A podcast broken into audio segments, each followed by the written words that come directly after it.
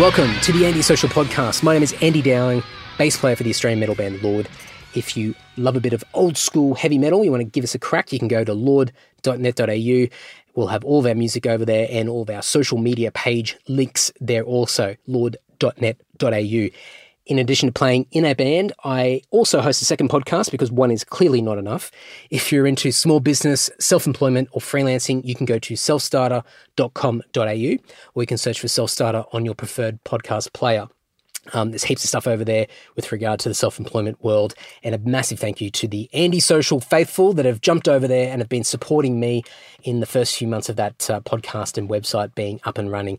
And really, really pumped and excited about what's happening with it and where it's going. So, a massive, massive thank you to everybody.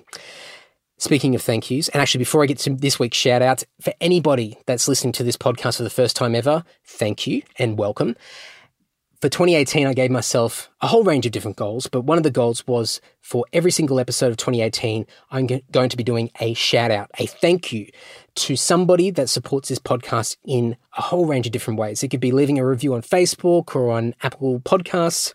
It could be somewhere else on the internet. And by the way, if you do leave a review somewhere else on the internet, please let me know because I don't always see them. Um, and I can't keep up with all this stuff on the internet. So please send me a screenshot of your review if you want me to know about it.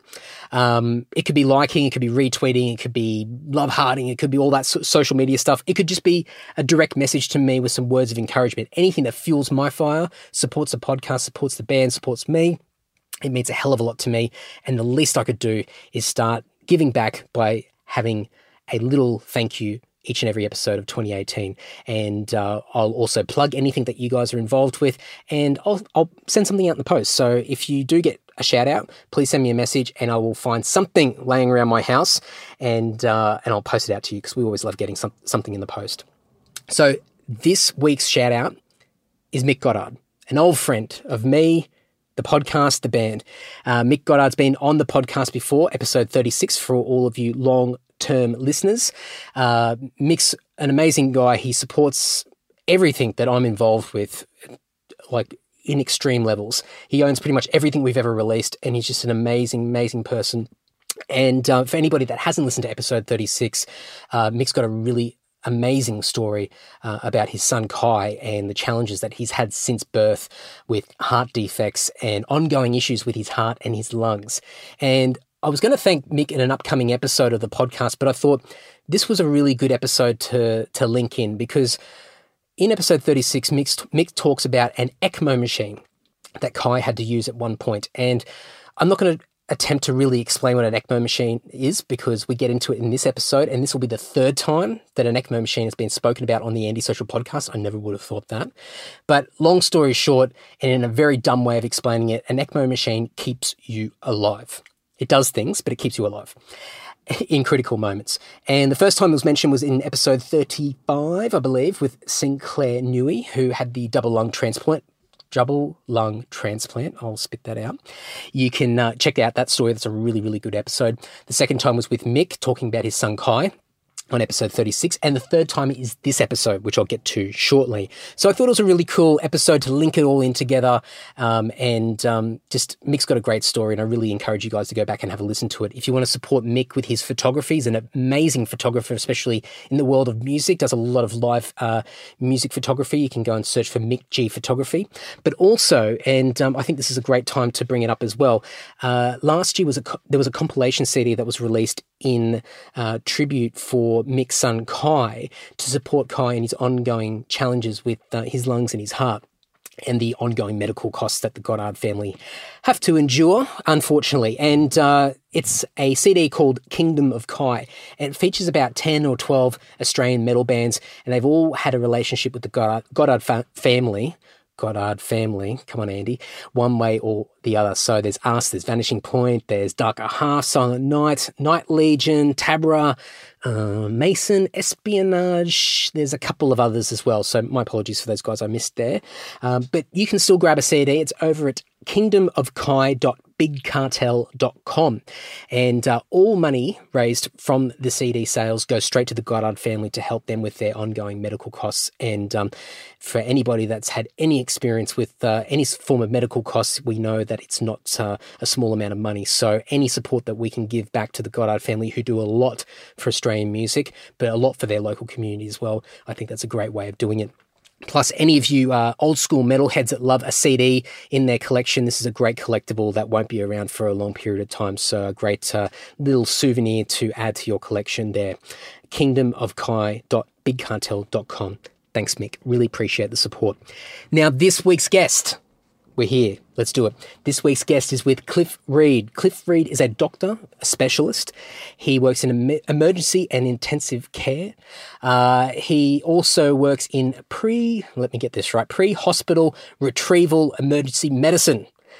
He does a lot of stuff. Um, and I caught up with Cliff out at the brand new uh, pre hospital retrieval emergency medicine base that is a collaboration with Toll, um, and uh, they've got their helicopter base out there. There's also fixed wing aircraft, and they've got their road uh, crew out there as well. And it's been up and running for about 12 months. It's a multi million dollar facility. I've put a couple of photos in the show notes for this episode over at andysocial.net, so make sure you go and check that out. But I was so impressed. I was incredibly impressed, and I tried to keep I tried to keep a lot of that in because I just didn't want to sound like a blubbering fool, which I think I was.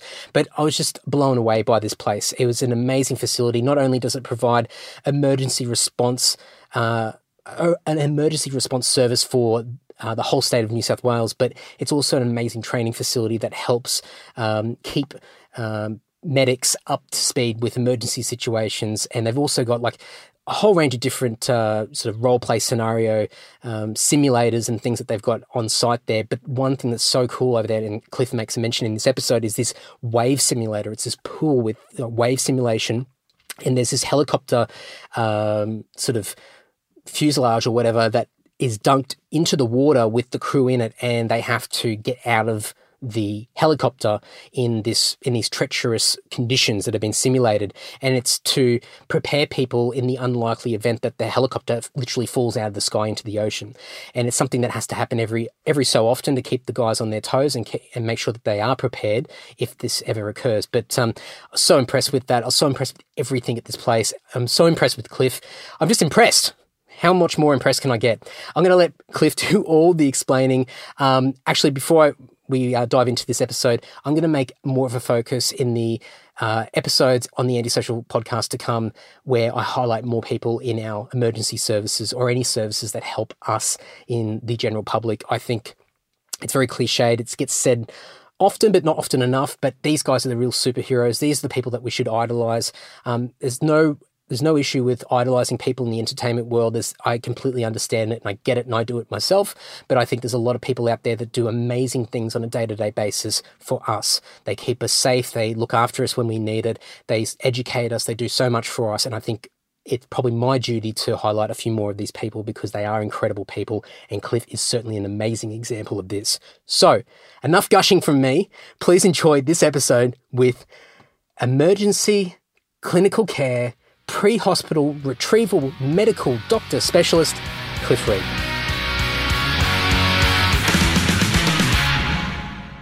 Cliff, thank you very much for inviting me to this um, pretty impressive facility.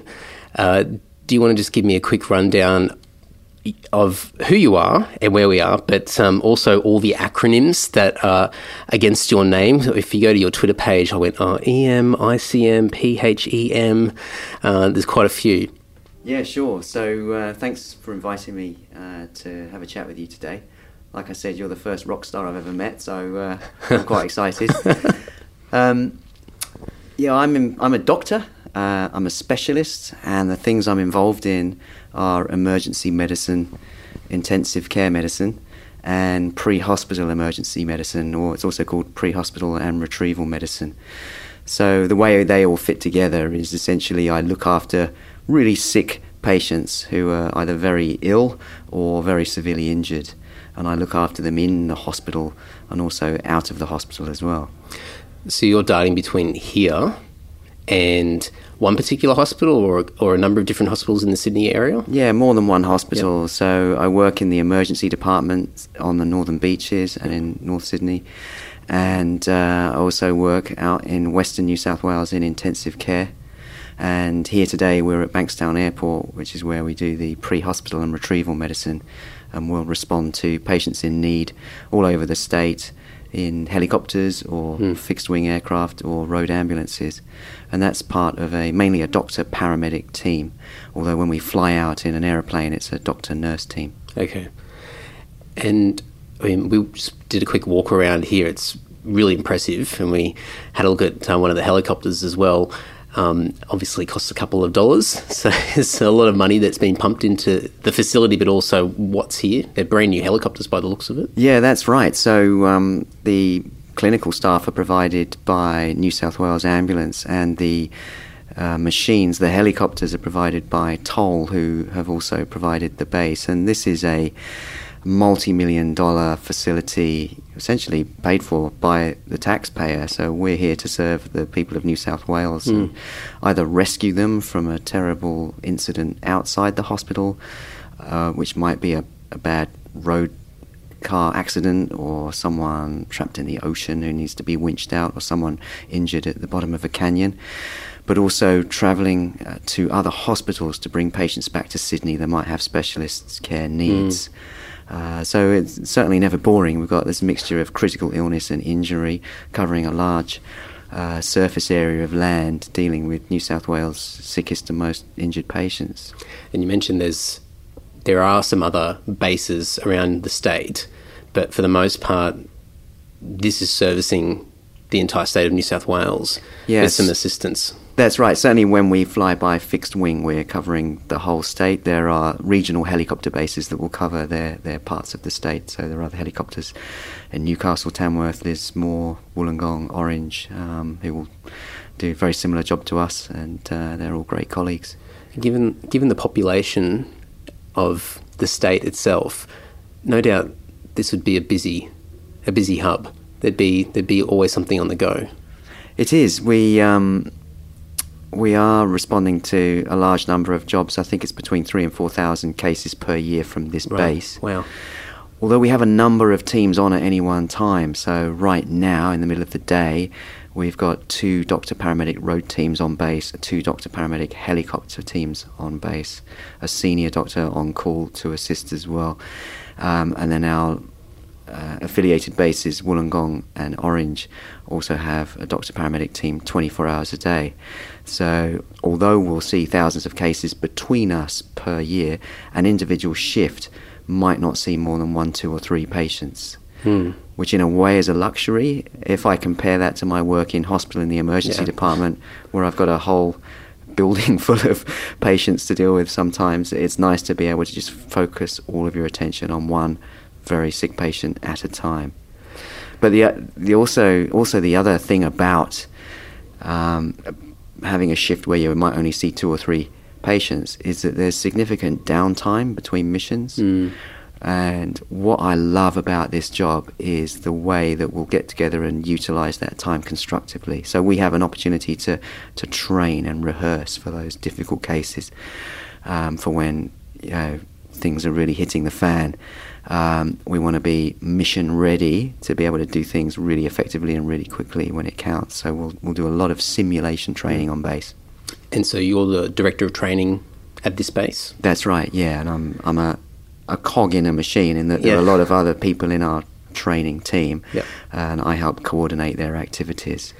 We, we went for a quick walk around some of the training rooms here. And we walked into one of them and almost shat myself because there was a dummy sitting there in the in the bed as a simulated emergency room. I would assume. That's right. Yeah. yeah. So as I said, we work outside the hospital and inside hospitals. So we need to prepare for both. And the best way to prepare for anything in life is to simulate it. Mm. Put yourself under pressure. Um, and so we will do that. We'll try and make things as realistic as possible. And uh, as you mentioned, we've got a lot of mannequins, a lot of training dummies. But where possible, we'll also use human actors to behave okay. like patients because there's no substitute for having someone screaming and bleeding in front of you to really up that pressure to perform and increase your own stress response because that's the best way to train someone how to deal with that stress. Uh, are people jumping at that opportunity to be the live live actor, or is it more the shortest straw that picks someone? yeah, more the latter. I think it's usually someone from our training team. Yeah. Although we've been very lucky over the last few years when we run our twice yearly induction course, where we have all our new doctors and paramedics come and train Yep. uh, to be mission ready. We've had a lot of paramedics and paramedic students um, come along who don't work here, but they come along and help us with the training. They get the benefit of being part of this system and, and seeing what training we're delivering, and, and they definitely learn from that. But we get um, a much bigger benefit in that we've got this great cohort of unpaid volunteers who are enthusiastic and who are medical themselves, so they know how a screaming, bleeding patient behaves and appears. So we have them being the actors usually, and some of them have been coming back year after year and are getting really, really convincing at dying. Got a bit of experience under their belt now. That's right. I was almost going to put my hand up and say, "Oh, if you ever want a screaming person, I'll, I'll give it a shot." But I think um, I think it might take me a few goes to make a convincing, a convincing actor of uh, yeah, someone that's uh, in distress. Yeah, yeah, it's hard to make it look realistic unless you're either a good actor or you've really had that illness or injury. I think I'd just make everyone laugh, which would not be the point of the, the exercise altogether. Um, uh, so there's, there's heaps of things I, I was that I wanted to ask you about today, and I think maybe just to give it a bit of structure, just to go back a little bit. Um, what was the motivator for you to even look at the medical world as a career pathway for you? What I mean, obviously, I, I would assume that there's the want to be able to help people in need, um, but there's a lot of responsibility, and I no doubt a lot of stress. And over time, you you as you mature and you get experience, you learn as you go, and you be able to ha- you're, you're able to manage that and handle that a lot better. But what was the initial driver for you to go? You know what, this is a pathway, or this is a this is a road that I want to walk down. Yeah, if I remember back as far as I can as a schoolboy, I was very interested in science. Um, more science fiction than science, to be honest. And my initial plan A for a career choice was to be a time traveller. And when that was Fair discouraged, um, and I realised it wouldn't be possible, I was looking at alternatives. And something that brought together the application of scientific knowledge with actually contributing and helping other people. Um, I think I probably was inspired by some medical TV shows when I was, you know, working for my exams at the age of sort of 16, 17, 18. And um, but I also remember being discouraged from medicine as well by a lot of teachers, uh, just based on my predicted grades. Um, so I, I grew up in the UK, and our our um, our exams that you take in your last year of school are called A levels, and your predicted grades that got you a university offer were based on how well you did after your first year of studying for A levels over the two years. And I didn't really study that hard. Um, I kind of felt that I would do okay in the final exam, so I didn't really work that hard for the for the first year exams, and so my predicted grades were not good enough to get into medicine. And there were, I was essentially told, you can't apply to medicine. The, these grades, we, we're not going to give you good enough predicted grades. But these predicted grades were just plucked um, out of the sky by a by a teacher based on how they thought you would do. And I had one, my German teacher was the teacher that believed in me, and she she was able to influence what went on my application form for university. And so she's she's like the one individual that said, "Yeah, I think you'll be a good doctor. Um, I'm going to see what I can do to to help you get into medical school." So without that person, potentially your life tra- trajectory would have gone in a completely different Yeah, different way. I know it's really interesting to reflect on that. All these uh, parallel universes where I might be in different careers. Hmm. So, and then I guess what drew me to emergency medicine was just being um, inspired by the idea that you could save someone's life um, and prevent a person from being taken away from their family. So, in my first year at medical school, my dad died of a heart attack. He was only 57. Um, and I remember getting the news from a policeman uh, knocking on my door when I early one morning in my university accommodation, saying, um, "You know, sorry to tell you, your dad's died. You, you're going to need to go and Hmm. be with your mum."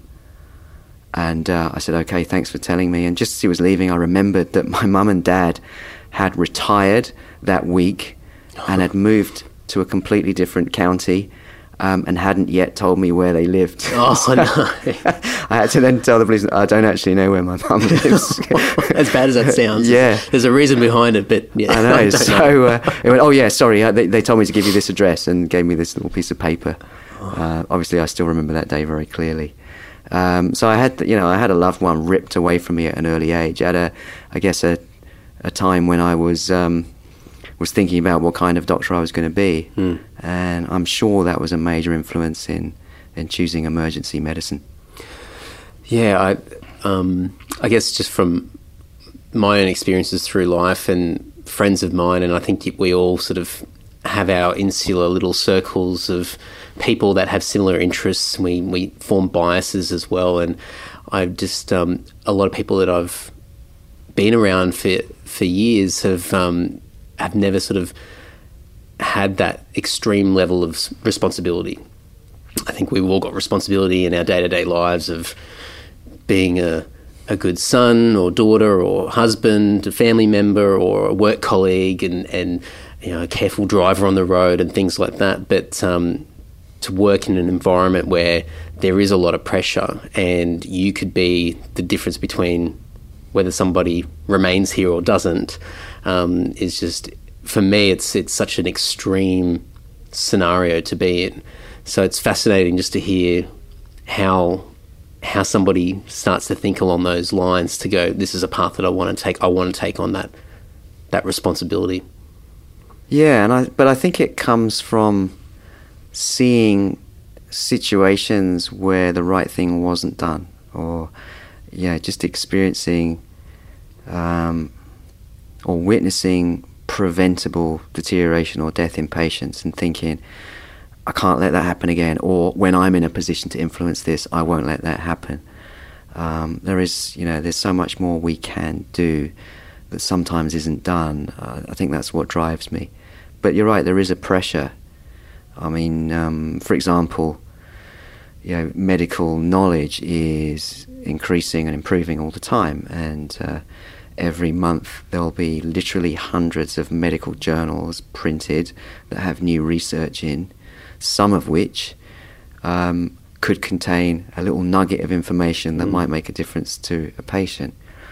But it literally takes years for that information to translate into actual change in clinical practice because doctors don't have time to read all the journals, and so someone's got to read it and tell someone else, or do some more research and prove that that is the way to go, and then publish that research, and someone will look at the cumulative research and publish a systematic review of that, and then that might make it into a more commonly read medical periodical, and someone will read that and tell their mates, and then finally it makes its way into clinical practice.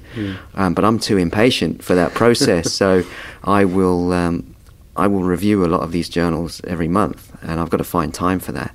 And so there's always this little nagging pressure: is what am I missing? What else could I be doing? Is there is there something new um, uh, to be applying to patients? Uh, So it, you're right; it's not easy when you have that responsibility. You know, if I've got someone in the resuscitation room lying there in fear for their life, and I'm their doctor, they're trusting me to give them the best possible medical treatment. Uh, and I can't betray that trust. That's a massive responsibility. Now, sometimes you might let them down, or you know, a doctor might let them down because they don't have the most, most up to date medical knowledge. Uh, I don't want to be that, that guy. Sometimes they might let them down.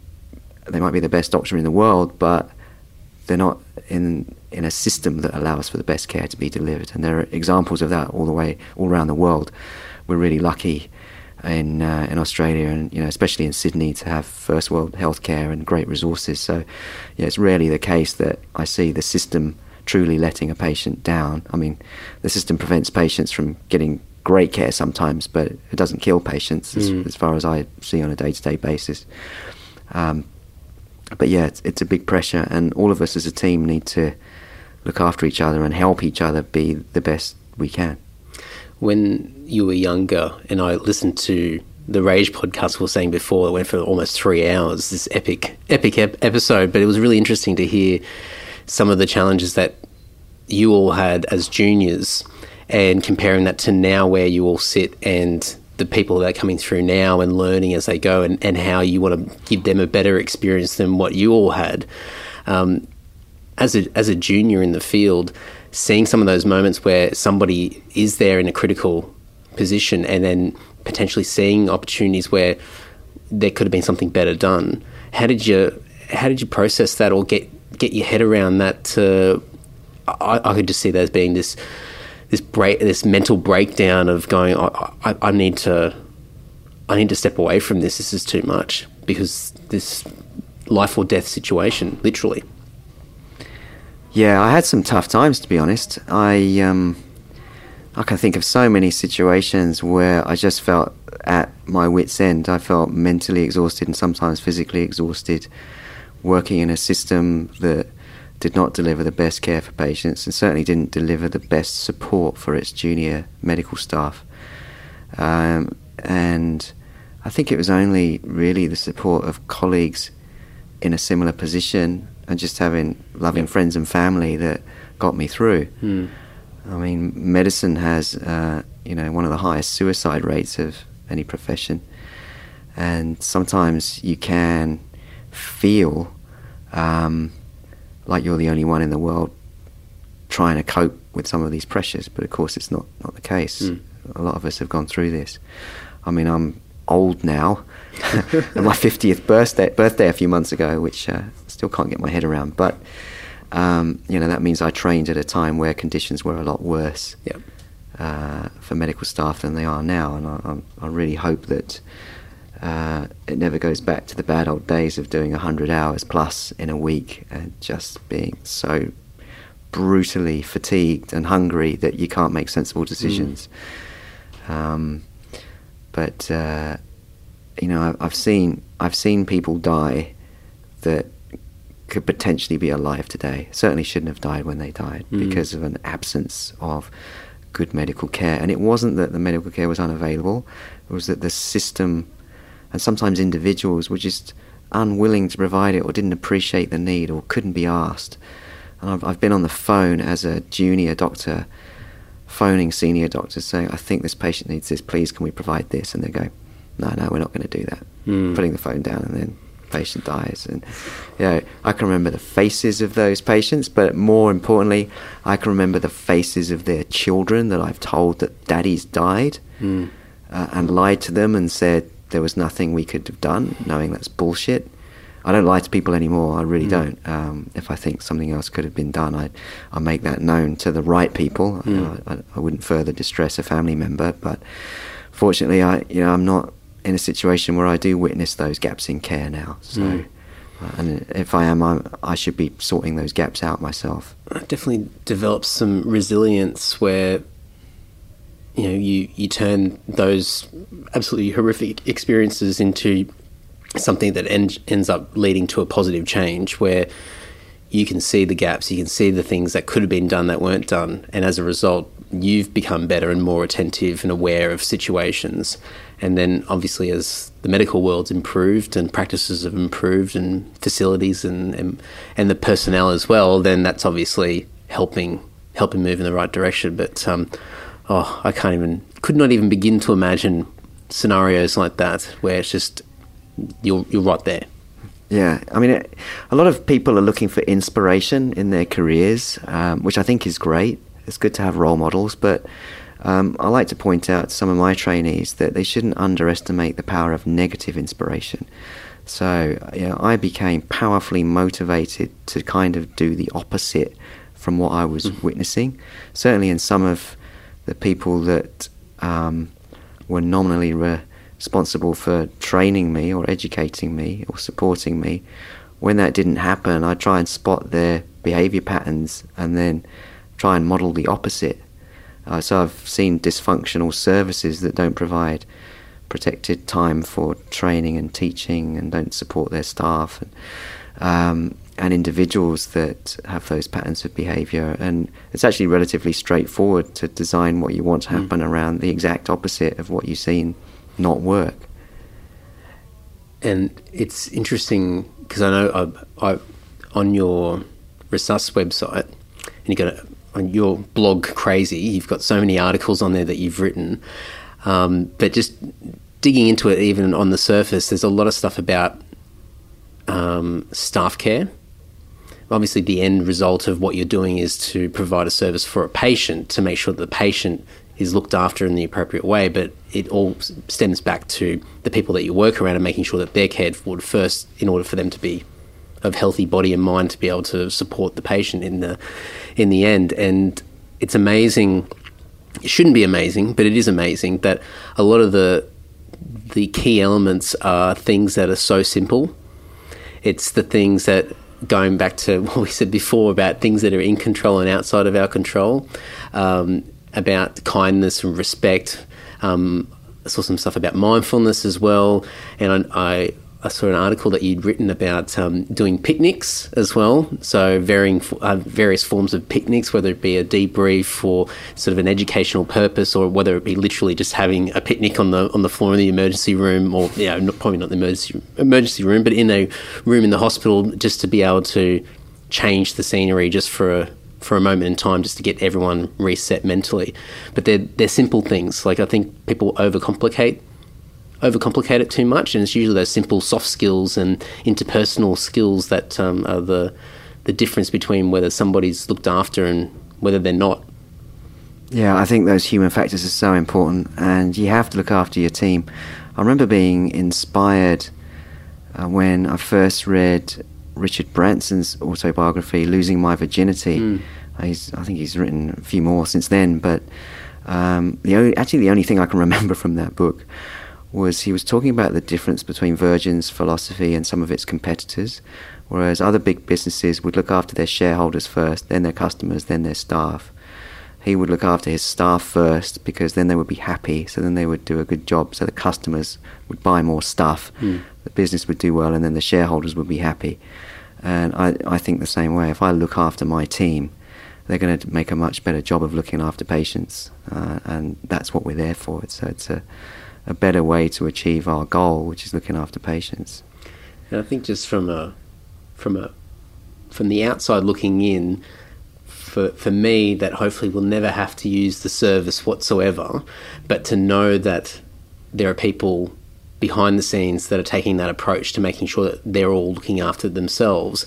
That's that's a massive confidence booster for somebody on the outside that thinks, well, if in a hopefully an unlikely event that something occurs, that I know that I'm going to have people that are in the best frame of mind and body to be able to provide that that high standard of care. And I think that's really reassuring to know because I so many so many of us work in organizations and it's the same thing about we're worrying about the product or the customer and we're trying to make them happy but we forget about the people that we actually need to fulfill that that agreement and um, and then we scratch our heads wondering why things aren't working or things aren't falling into place or things aren't being delivered at a standard that we expect. And and um, yeah it's um, it is a reassuring thing to know especially in something that is so heightened and so so critical. Yeah it's not rocket science is it? No. if you if you want to make something you've got to you've got to have the right tools. And if you want people to work hard they've got to be physically and mentally healthy. Um, I remember reading when I was going through a pretty rough time as a trainee, there were two of us working in the same department where we were getting no education, we were working crazy hours. Both of us were on the brink of resigning. But the good thing was, it was kind of a yin yang relationship because when one of us was on the brink of resigning, the other one was feeling kind of upbeat, so would reassure them and persuade them to stay, and then it would go the other way. So we kind of looked after each other. Um, and I remember at that time just trying to find written resources I could read to keep myself motivated. And one of them was Stephen Covey's uh, Seven Habits of Highly Effective People. Yeah. And I loved his one about sharpening the saw. And it boils down to, uh, it comes back to Abraham Lincoln that said something along the lines of if he had three hours to cut down a tree, he'd spend the first two hours sharpening his saw. Hmm. And uh, in my first job interview for a specialist in emergency medicine, I I tried to quote that and I just got I got it wrong. I said if I had two hours, three hours to chop down a tree, I'd I'd spend the first two hours sharpening the tree, um, and was waiting for people to kind of nod in agreement, and they were just looking really confused and shaking their heads and staring at each other and quickly writing things down on their notepads. And I was thinking, oh no, what have I done wrong? it's um, it it comes back to what you were saying before about what happens here from a training point of view. is that it's better to over prepare and spend the hours really immersing yourself in scenarios and making sure that you're you're up to date with everything and refreshed. That in that unlikely event of something that ends up that all that training could lead to a split second decision, and that's all it is. And so for for people out there might look at it and go, well, there's no point putting in all this training for hours and days and weeks and months or years for something that, you know, from a probability point of view is so unlikely. Uh, it's better for my time to put it elsewhere. But that that unlikely moment, even though it might be this minuscule moment in time, uh, it can make all that preparedness worth it. Absolutely. I mean, a great example in the training we do is if the helicopter crashes in water, you know, that's fortunately an exceedingly rare event, uh, especially in Australia where safety standards are so high. Yeah. But um, yeah, every two years we're required to be dunked, which means we do helicopter underwater escape training, and we've got a dedicated pool here with a wave making machine and simulated darkness and lightning and windy weather and large waves, and a helicopter frame that you're strapped in. Um, it gets dropped into the water upside down in the dark. You're in a seatbelt, and you've got to safely get yourself out of seatbelt um, past other people, or hopefully they're getting out too. Get the window open, which is quite hard. You've got to break the window, break the window seal, and push it open, and then get to the surface and take a gasp of air. You know, we have uh, trained divers in the pool in case you, you lose it. Yeah, I think Um, that'd be me. but that that pushes all of us close to our limits. Yep. It's pretty scary. But yeah, I'd rather have the training than not if I'm unlucky enough to go down in the water sometime. And it's the same for how we train for our patients. You know, we we train for the big stuff. There's some pretty gruesome things that are required of us from time to time. They're thankfully rare, but you know, for example, we might have to do literally life-saving open heart surgery at the roadside. So mm. you could get someone who's been stabbed in the chest. They're initially okay, the ambulance is called, um, but gradually they become more and more agitated and combative as their brain is starved of oxygen because they're not getting blood to the brain because they're bleeding from somewhere. Um, and then eventually they may have a cardiac arrest. And so often we'll arrive on scene at that key point where someone who's been stabbed in the chest is having a cardiac arrest. They're becoming unconscious, they're losing their, their pulse. And if we don't do anything, then they are 100% dead. Um, so we have a strict protocol that we go through to try and treat reversible problems. Now, if the knife's hit a major artery and they've just completely bled out, there's not much we can do, although we do carry blood transfusions. But um, if they've got a collapsed lung, then we can make a hole in the chest to release the air from around the lung, um, and that can save a life. So we will immediately do two surgical incisions either side of the chest, while someone else is taking control of the airway. We'll put the finger into the chest and feel if the lung is coming up and down. Um, and that's great if that works. But if that doesn't work, the next thing is to see if there's blood trapped around the heart. That's called pericardial tamponade, and that's quite a common reason for dying if you're stabbed in the chest. It's completely treatable, but the only way to treat it properly is with surgery. So we've made these two holes in the side of the chest to try and release any trapped air from around the lung. The patient's not getting better, we will, with literally with a bare, big pair of scissors like the ones you can see in my pocket here, we will cut through those holes all the way to the breastbone, the sternum, and we'll cut through that bone with the scissors. And you can then open up the chest wall like a like a car bonnet. Um, it literally opens up and it exposes the heart and the lungs in the chest like an anatomy textbook. and if there's blood trapped in this space around the heart called the pericardial space, you see it as the heart looking kind of blue and tense. Um, so we'll cut through that pericardial lining, we'll get the blood clot out, and then we can expose the heart. If there's a hole in it, um, we can qu- put a quick stitch in that, or a staple, or put our finger on it. Um, and if the heart's not beating, we'll do internal cardiac massage to get the heart going again.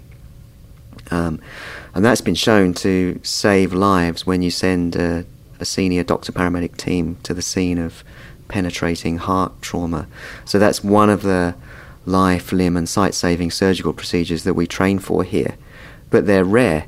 Any one doctor doing a one year term here is probably more likely not to do that procedure than do Mm. it. But every doctor has to be trained in it. Every paramedic has to be trained to assist in it in case it needs to be done. And we'll do probably four or five of those a year from this base. Um, so it definitely happens. enough. but any one of us has to be mission ready. I can tell you about more similar gory procedures if Yes, you, please, you want to go there. absolutely. Yeah, Yeah. okay, all right. um, so the other big one, um, and again, it's it's a really confronting, emotive, horrible scene to be involved in. But when you think about the the goal to save lives, it's actually quite um, an admirable thing to do. If you have a pregnant lady who's heavily pregnant, so you know you've got a fetus in her womb that's um, you know in its last few weeks of Mm. growing before giving birth, um, and something bad happens to that woman where her heart stops, you've now got two patients to save. If you don't get her heart going again, she's dead, but the baby's also dead. Mm. Um, so you've got to try and save the mum, you've, you've got to try and save the baby. Now, sometimes it will become apparent in the first few minutes that mum isn't going to be savable.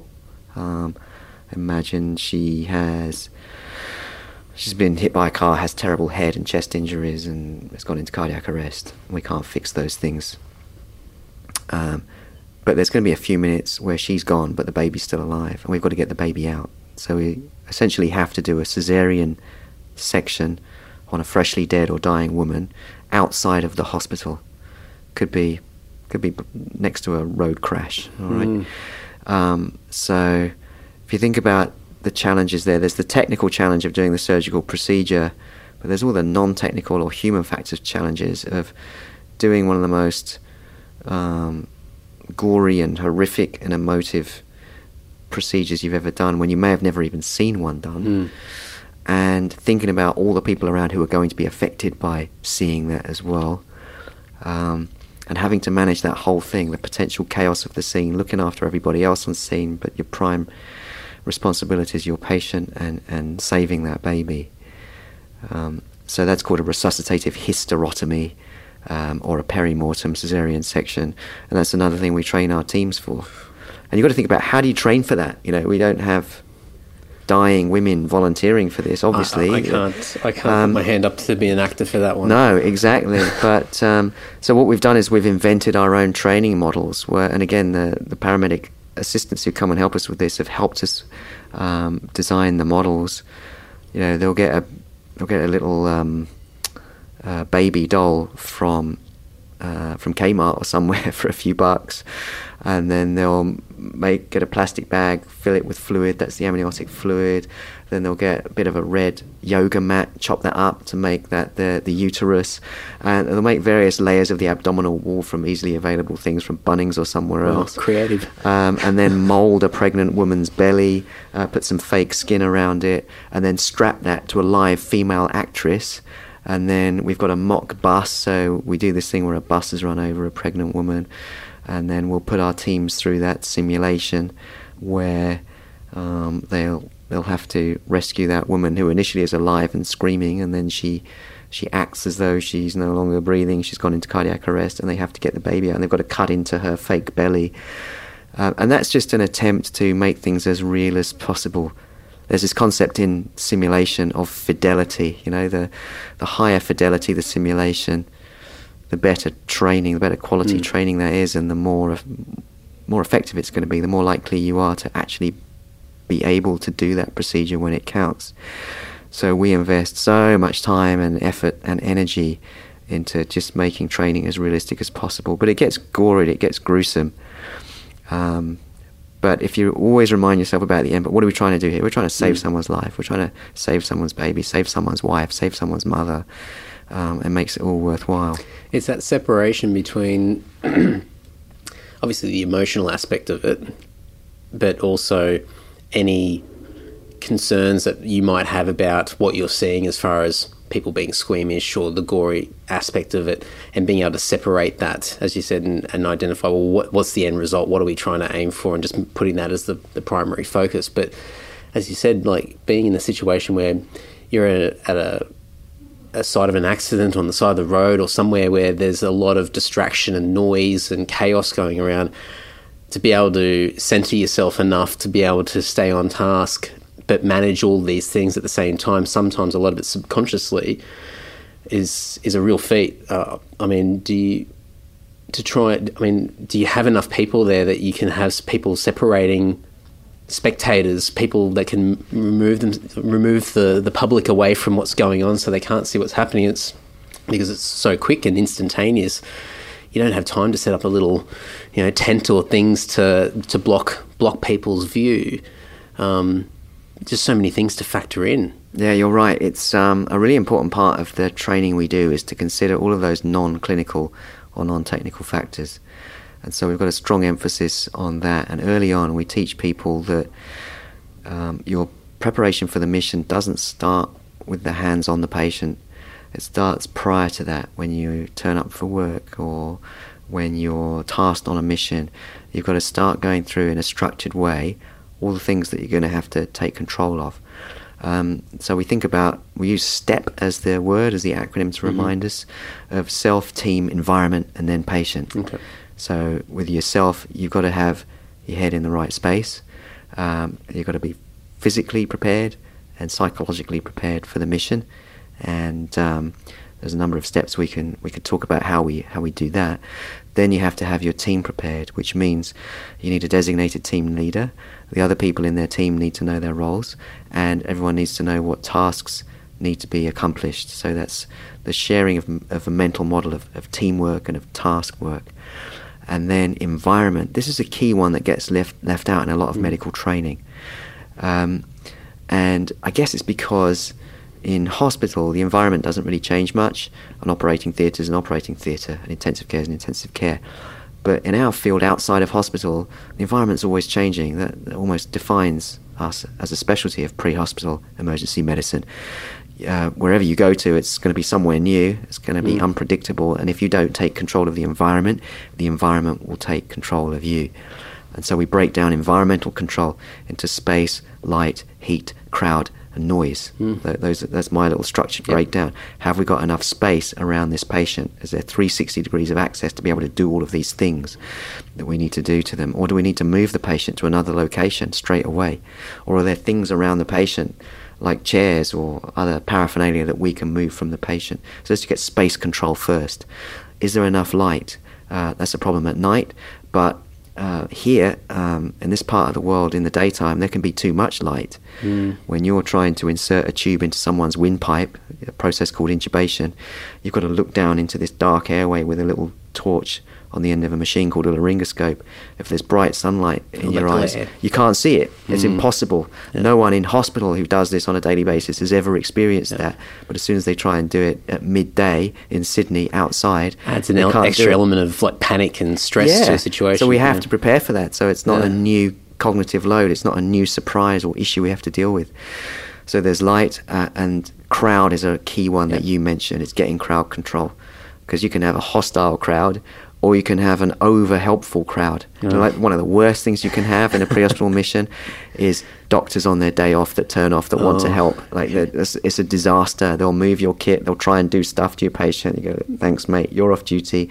I'll take it from here.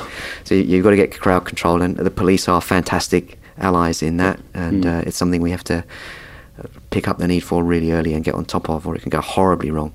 Would um, just just while that's in my head, with um, police being an ally to, to assist in those situations, I would assume that they would have a level of basic training in situations like that from a medical point of view to be able to be aware of what your needs are, what your requirements are, that they can then so it might not be exactly the same, but having those identifiable aspects of space and crowd and things like that, they would have a similar structure that they would they would methodically work through as well to ensure that they're supporting you guys as well. Yeah, yeah, I imagine that's the case. I don't know how they're trained for it, mm. but my experience is universally positive. Um, and often they'll be distracted by other things like traffic control or mm. you know, hostile members of the crowd um, or preservation of evidence if the patient looks like they're going to die. So they've got a lot on their plate too, and they might not immediately think of our needs as a medical team, but all it takes is communication and yeah if we ask them to do something they're, they're fantastic and the same with the fire service as mm. well yeah absolutely invaluable yep. support, and um, there's a lot of jobs where we couldn't do our job without them. Yeah, yeah, definitely. Um, just looking at that helicopter out there and thinking about trying to visualize scenarios, what's the most is the most common thing that you guys are going out to? Probably car accidents in locations that are not near a, a hospital. Is That's that right. probably the main the main one? Yeah, so Yeah. a road traffic collision or Yeah. motor vehicle accident. Um, we do a lot of pre-hospital rescue, so patients that might be in a, in a canyon and then they fall over, break their ankle, can't get out. so we can we have a winch on our helicopters. We can Mm, Yep. remove them. We can winch people out of the ocean if they're Mm. drowning. Um, but yeah, bread and butter pre-hospital work would be would be a motor vehicle collision, Yep. or a motorcyclist or a pedestrian hit by a car, but often road traffic related. And how often is it that a helicopter doesn't have a sufficient area to be able to land? Are, are you guys getting dropped out of these things, military style? I mean, obviously in the ocean, you, that's what you would need to do.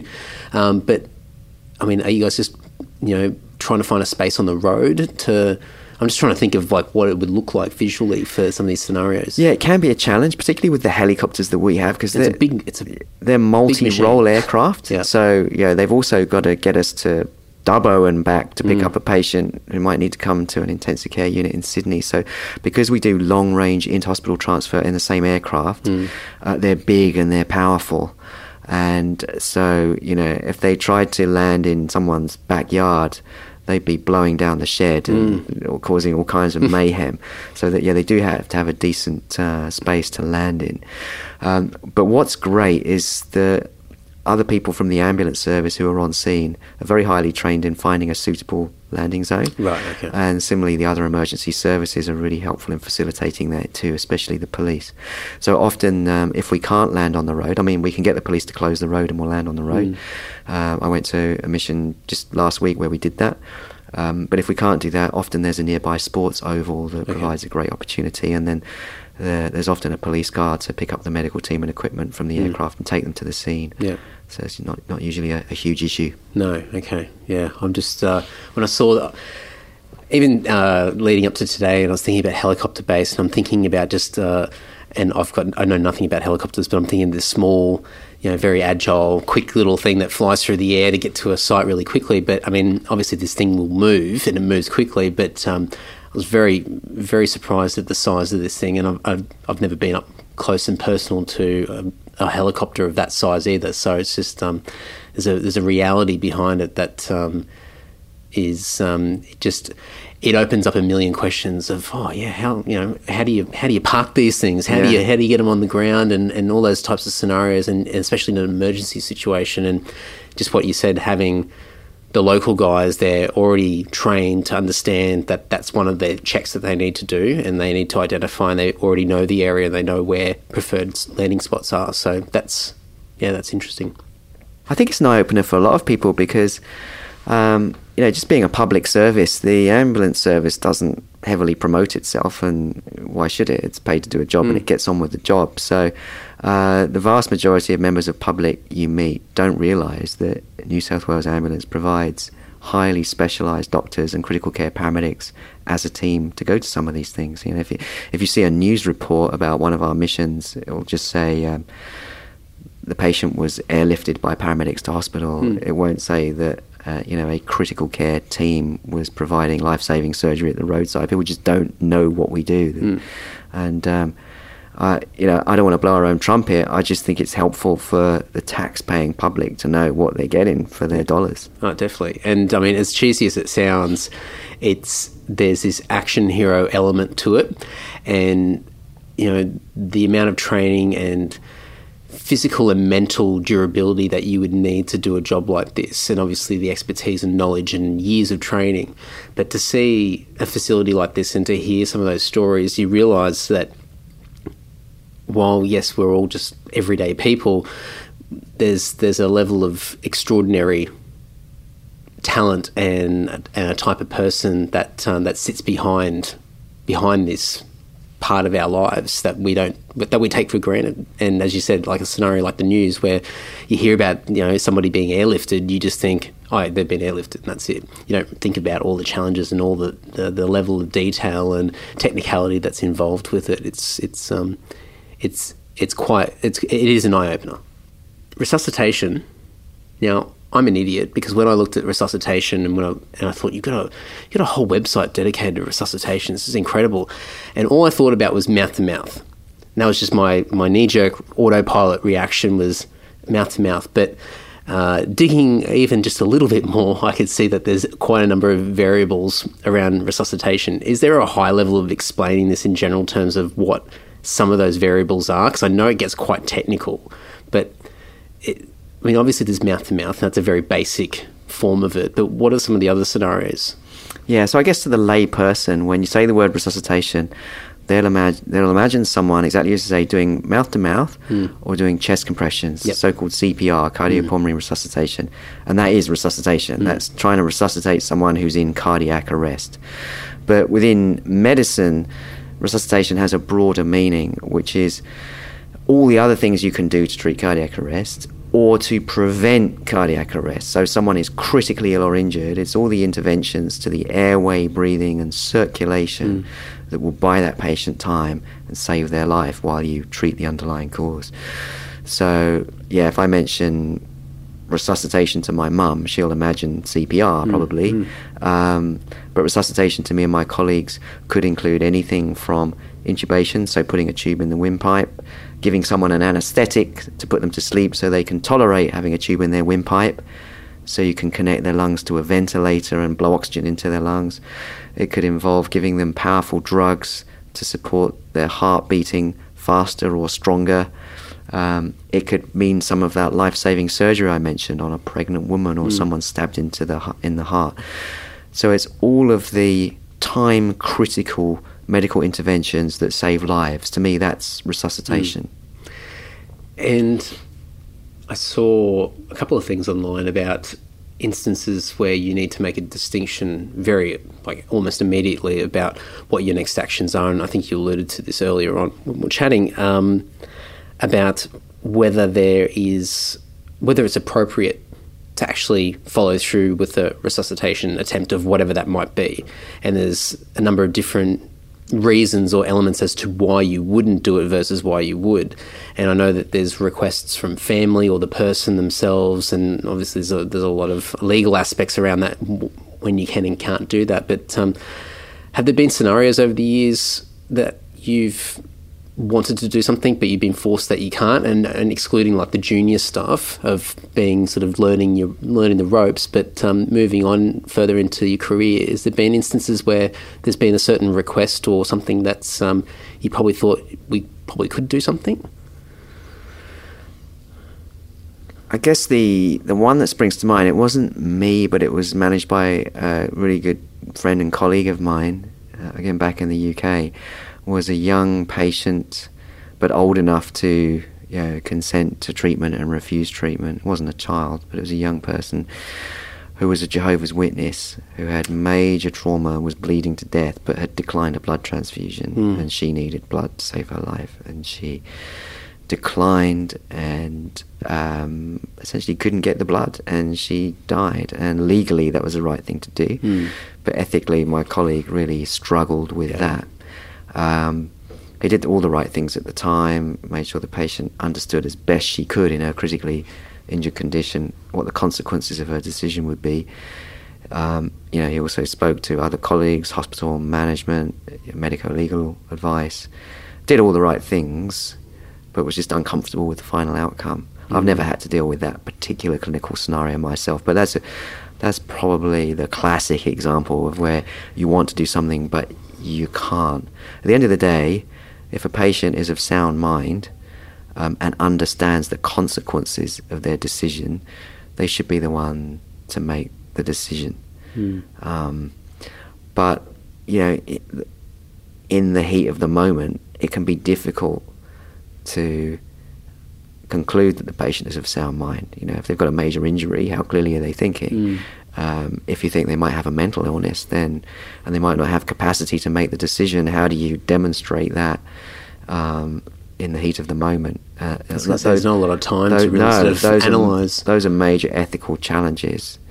Essentially, legally, if you're not sure, then you would be expected to do everything you can for your patient that you think is right Hmm. and make every effort to get as much information as you can. But um, with resuscitation, when you're about to lose the patient, a, a, a sort of safe general approach is shoot first and ask questions later because you can always withdraw care, Hmm. Yep. but you can't add it if it's too late. Yep. Yep. So a common um, situation where these things are are evident is in is in the elderly patient. We have an aging population. We have patients in their 80s and 90s come into our emergency department every day. Some of them are very sick.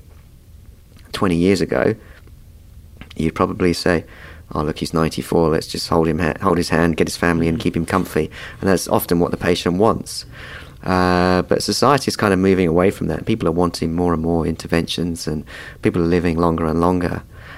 Um, but it still boils down to the same basic um, legal and ethical rights, which is if that patient's of sound mind, if the 94 year old has a perfectly good brain and says, actually, I'd like a couple of couple more years with my grandkids. Can you do everything you can? Uh, then you probably should. Um, and usually that's okay. But then you've got other bigger questions, like if you have limited healthcare resources, and some of these ex- treatments are getting more and more expensive, what's the most appropriate way to distribute those resources to the population in general?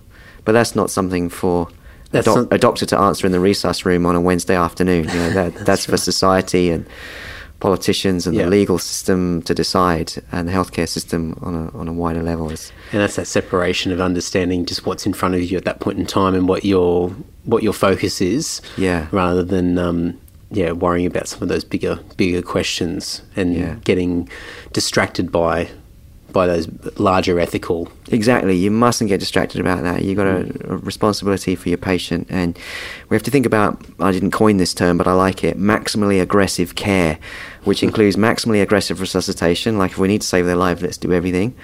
Um, but if you then find after you've got a scan back on your 87 year old that she has an unsurvivable bleed in the brain, you can still provide maximally aggressive care. You've just changed your treatment goals from resuscitation to palliation, symptom Right. control, comfort provision. Maintaining the comfort and dignity of that patient is now your priority. But you do that passionately with maximal aggression, if mm. you like. Aggression is maybe not the best word, but right, let's get this patient's family in. Let's make sure she's got enough morphine on board so she's not getting any pain from this. Let's uh, make absolutely certain we've got a side room where she's not going to be, you know, the dying process is not going to be um, made less dignified by a screaming 18 month old with a scald from a hot cup of coffee mug you know, in the cubicle next door. Let's do everything we can for this patient still, but what what's appropriate for this patient now is, is comfort and dignity. That comes back to what you said. Well, what I've, I've kept referring to because I'm so impressed with it is this chart, and I'll put it in the show notes of this episode where you've got the things that are within our control and outside of our control, and understanding that one of in that scenario, the thing that's the, the primary thing that's out of our control is the fact that this person won't survive. And so now you have to look at the things that are within our control, which is the fact that we've got to make that person as comfortable as possible remove distractions, remove. Um, I think there was one thing you had in there, like junior staff and like stressed uh, people. Uh, you know, um, silly things like um, for the people around, like water and coffee and, and respect and kindness and all that kind of stuff. But it's they're the they're the they become the critical things that need to be accounted for, um, rather than the technicalities of trying to save that person. You've you've moved away from that. Yeah, healthcare is imperfect. Um, we're lucky in Australia to have such a great system, but it's definitely not perfect. And there are things that aren't great that if you focused on those solely, you'd go nuts and burn out in no time, particularly if you're full time in emergency medicine.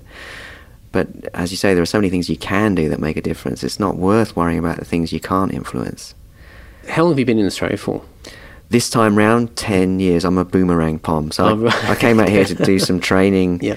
um, for a couple of years. Yep. Uh, met my wife to be. We went back to the UK for five years, but she's from Sydney. Okay. Yep. Um, and one morning, mysteriously, 10 years ago, we woke up in Sydney again. I, I still don't know quite how she engineered that, but yeah, we've we've moved back. Um, uh, we're lucky to have a little boy now who's in school, and uh, there's really no reason to to go back to the UK You're pretty now. firmly planted here now. Definitely, yeah. But it's it's not up to me. you just go with the flow. Definitely. Um, the reason I ask, and just to, and before we wrap it up, I, I'm curious, just from your experience of working in the UK and working here, um, it's probably not the distinctive, the, the sorry, I'll try and spit this out in English. The differences are probably not as vast as what they used to be. But what are some of the main differences that you see between the system here in Australia versus the system in the UK? So the system here has more resources. Yep. Um, the UK, particularly at the moment, and it definitely wasn't this bad when I left, and it's, it's not the reason I left, um, but the system at the moment in the UK is under so much pressure. There's been um, been less investment, not just in the hospital system, but in all the surrounding support systems like social care. So you, it's harder to get patients out of hospital into nursing Mm. homes and other places. So um, you know, you have emergency departments in the UK with patients just lining up on trolleys, on stretchers, in the ED. It's bulging. There's no hospital bed available to put those patients in, and staff are burning out, leaving in droves. Those guys are having a tough time of it, and they're doing their best.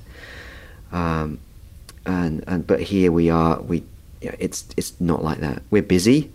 Um, and it would be nice to have even more resources, but it's nowhere near as stretched as in the UK. That's probably the main difference.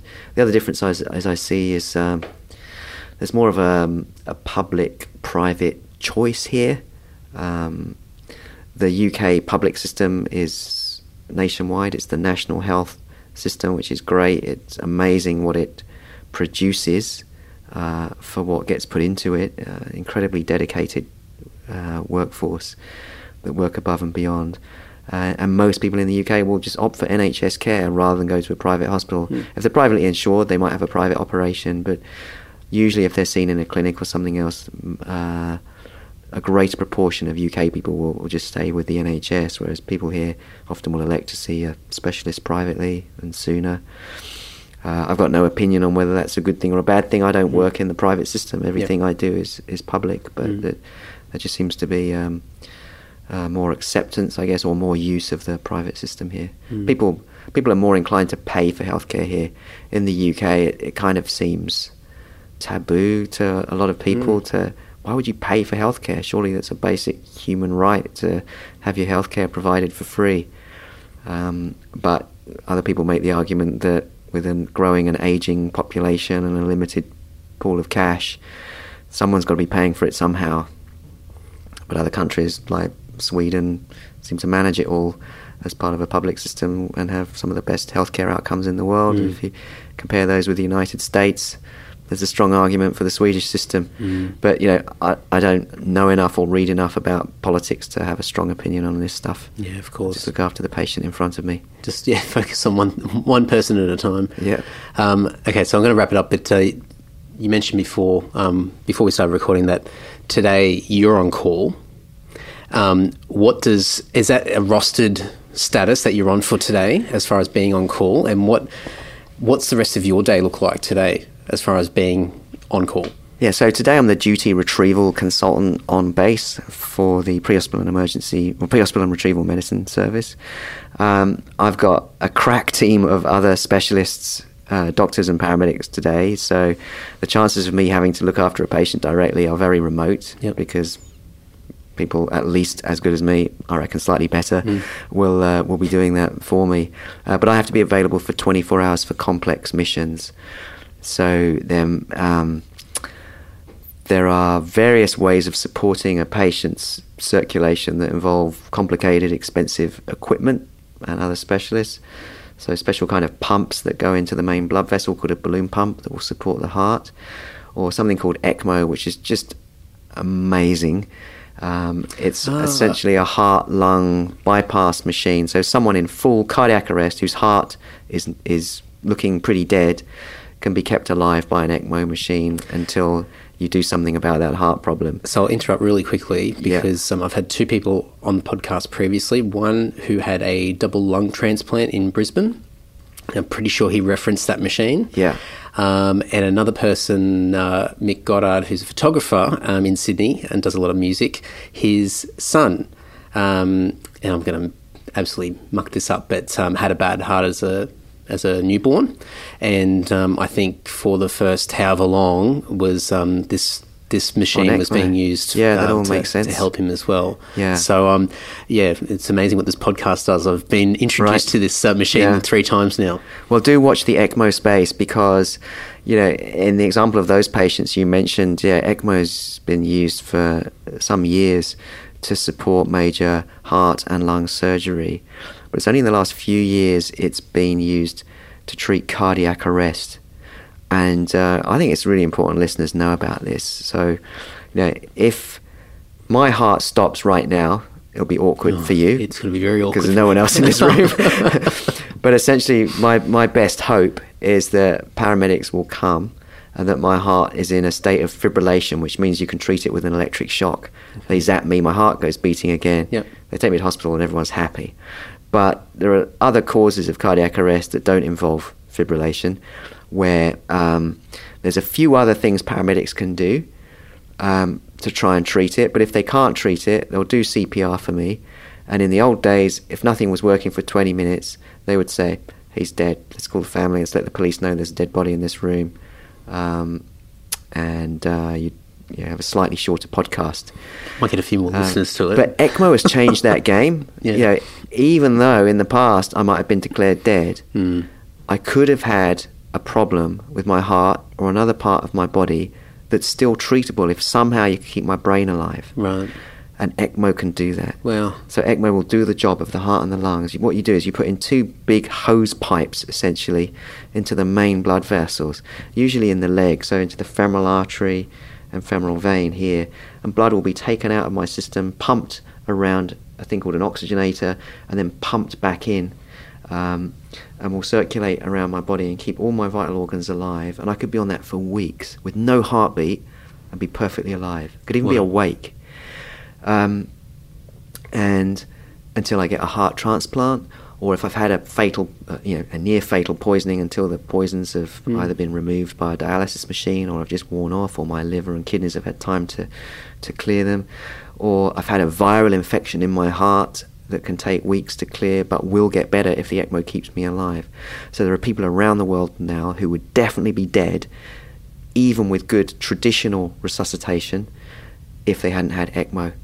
And as ECMO becomes more available, um, more and more cardiac arrest patients who would have died will be saved by ECMO. And there are people around the world now with ECMO on ambulances. So in Paris, Oh, wow. there's a lovely picture of this being done in, in the Louvre of uh, someone who had a cardiac arrest. And the ECMO team goes out, plumbs these big blood vessels, the hose pipes go in, they put them on the machine and recirculate the blood, get that patient to hospital, and they can be on ECMO for days or weeks un- until they get better. Um, it's almost changing our understanding of death uh, and what, what is survivable. Mm. Uh, really interesting space. So to answer your question about what I'm on call for, Yeah. um, if someone requires ECMO in a far corner of the state, we will fly out an ECMO team from St Vincent's Hospital Yep. or from the RPA hospital to put that patient on ECMO, and I'll be sent as the senior retrieval consultant or duty retrieval consultant to help coordinate the movement of that patient by helicopter Hmm. back to Sydney. So it's the complex retrievals with a lot of um, a lot of difficult logistics is what I'm on call for. Well, I'm going to let you get back to being on call, and um, yeah, I'm I'm absolutely blown away. So really impressed with uh, with what you do and what this facility does. This is absolutely incredible. So I'm I'm happy that I've been given the opportunity to come here and highlight some of this stuff to people that listen. Yeah, I'm happy too. Thanks for the chance to chat, mate. Not Appreciate it. Thank you. Cheers.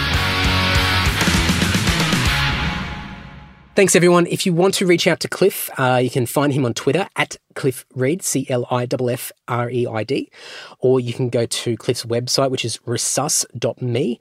Uh, if you want to make it easy for yourself, you can just go to andysocial.net, click on the show notes for this episode. I'll have links to uh, all of the things that we spoke about in this episode including a couple of book recommendations uh, that Cliff mentioned in our chat.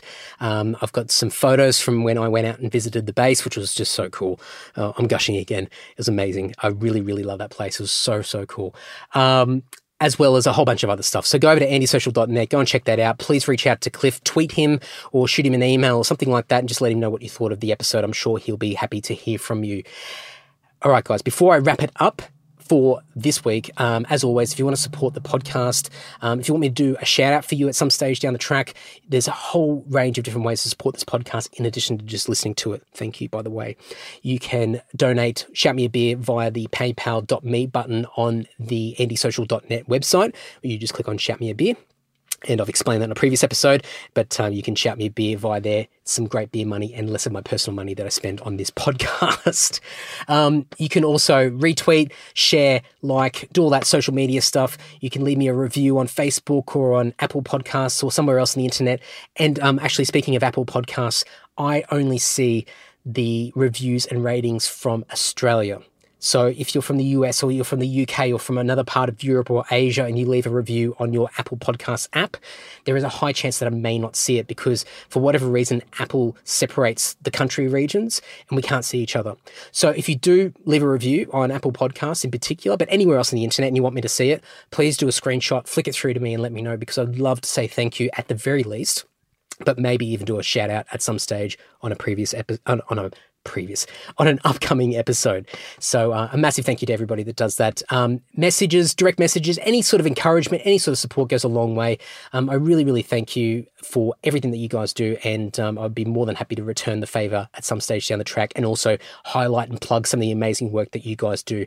A lot of you guys that listen to this podcast are involved in music, various projects. You do amazing jobs. You help other people. You just do incredible things. You have incredible stories, and I'd love, to, I just love to hear from you. So, um, if there's a way that I can repay your support, I certainly will do so. Enough of that. All right, guys, until next week, thank you so much for the support. Spread the word, recommend a friend, and until next week, take care. Ta ta. You're ready, you're ready.